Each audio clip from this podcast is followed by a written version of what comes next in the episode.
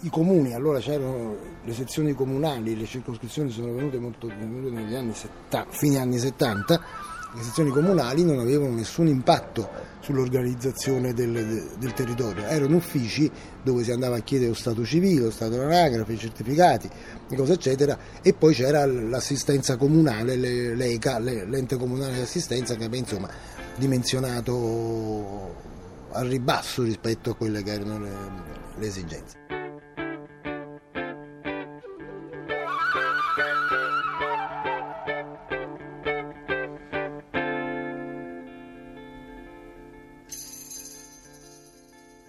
Bene, quello fu il punto più alto, eh, a cui seguì poi l'istituzione di corsi delle 150 ore della Federazione dei Lavoratori Metalmeccanici nel Rione Traiano, si, che si rivolgevano agli studenti delle scuole professionali, delle scuole di avviamento per fargli su, supporto eh, didattico, ma anche per insegnargli come si sta in una fabbrica, quali sono i tipi di, di mestiere, di cose eccetera.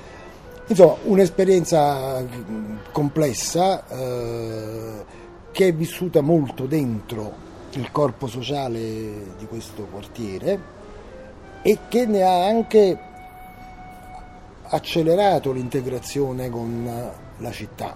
Eh, la pressione popolare per i, i servizi eh, ha ottenuto per esempio la riorganizzazione dei collegamenti del quartiere con eh, il resto de, della città, assi di scorrimento furono fatti pure eh, a ovest di, di, di Rione Traiano, e, mm, praticamente aprendo questo quartiere al traffico napoletano che dal Vomero, che dalla zona orientale doveva andare uh, a Fuorigrutta, oramai si passava per Rione Traiano e comunque era, è diventato parte poi, che poi è andata avanti questa, questa storia c'è.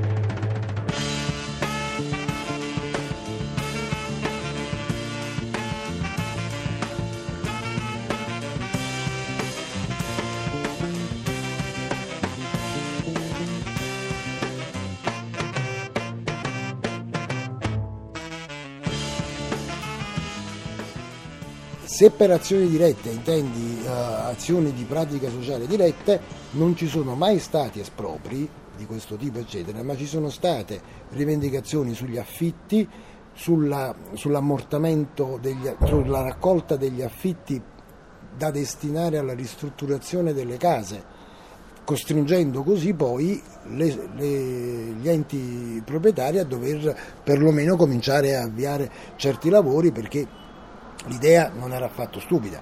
Cioè dice, io ti pago un fitto, tu però non mi aggiusti il, il balcone che cade, io questo fitto me lo rimetto insieme e aggiustiamo il, il balcone. Poi, e infatti ci sono una cosa. Naturalmente a questa, a questa, cosa, che non è un fatto solamente napoletano, naturalmente, è, un, è stato un movimento di fine anni 70 molto largo in Italia, l'Unione Inquilini, tanto per dire una cosa, ehm, gli enti e i comuni cominciarono a dire vabbè vendiamo a questo punto, in modo che ci liberiamo di questa cosa e hanno fatto la pratica di approvazione all'incontrario. Cioè, vuoi fare, ti vuoi ristrutturare la casa? Benissimo, compratela, eh, naturalmente con tariffe, eh, agevolazioni, infatti molte delle abitazioni di Traiano oggi sono di proprietà individuali. Io il terremoto, il dopo terremoto mi ricordo camion, polvere e freddo, questa era questa città per due anni. Cioè questi camion che arrivavano mettevano tubi innocenti, bombe quindi immagina poi, cioè un vicolo già che senza sole, mettici tutti i tubi innocenti incragliato praticamente in questo incrociato di tubo e quindi la gente si era abbrutita completamente.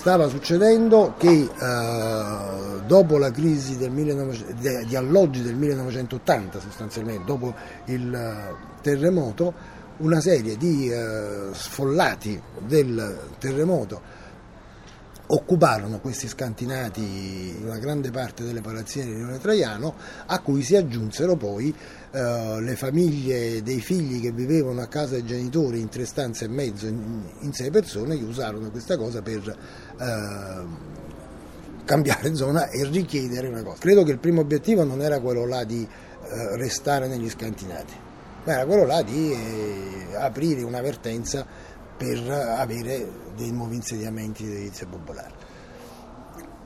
Le istituzioni risposero a questa cosa un po' lasciando dimenticare e un po' aprendo l'intervento a Napoli Est, eh, per cui qualcuno se ne andò a Napoli Est, Piscinola, le nuovi insediamenti lì, molti si risiedono ancora là avendo trasformato questi scantinati in abitazioni che oltre all'uso abitativo avevano anche un uso produttivo mentre nelle case degli anni 60-70 l'uso produttivo era eh, la borsa da cucire per conto di e quindi lavoravano 20-50 borse al giorno, poi veniva la macchina, se le pigliava e andava dall'altra parte, qui era eh, il mezzo a cui far veicolare eh,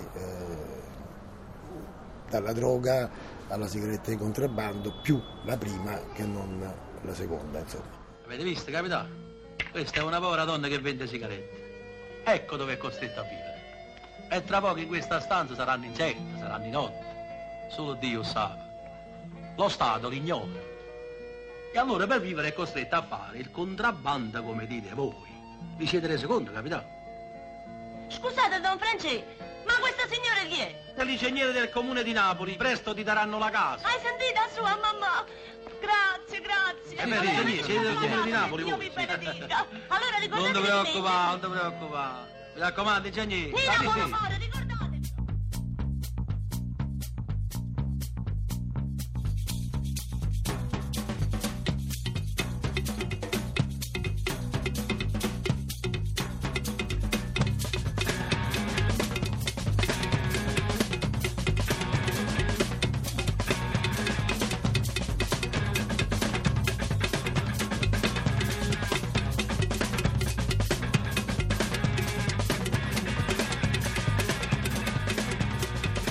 Fenomeno degli scantinatisti fu eh, una cosa che tra l'altro ho vissuto direttamente perché eravamo, eravamo operatori culturali di questo centro servizi culturali di Rione Traiano che stava in sottoscala enorme di 180 metri quadrati eh, nelle palazzine del- dell'ISES eh, dove avevamo messo la biblioteca, gli uffici, eh, questo era un intervento regionale, si chiamavano proprio centri servizi culturali che erano un'emanazione della Cassa del Mezzogiorno eh, gestiti dalla regione, dalla regione Campania.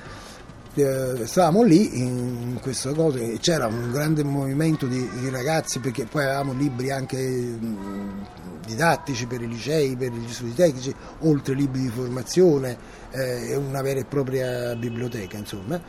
E, mh, una mattina arriviamo e troviamo lo scantinato occupato, si erano messe dentro certe famiglie, eh, quindi si aprì una trattativa per, eh, tra noi e loro, vabbè poi dovemmo chiamare eh, le istituzioni a risolvere questa cosa, però diciamo che la trattativa più immediata e quella che si risolse più velocemente fu proprio la trattativa sulla salvaguardia dei libri. Questi occupanti minacciarono di bruciare tutto, eccetera, però poi siccome li conoscevamo, sapevamo chi erano, ci- conoscevamo, insomma, stesso loro capirono che bruciare il libro non significava niente e allora la prima cosa che dettero il permesso di portare via furono proprio i libri e le strutture. Noi non avevamo nessun danno né nelle parti di, di strumentazione né, nel- né nei libri che poi trasferimmo in, in un deposito e sono rimaste là.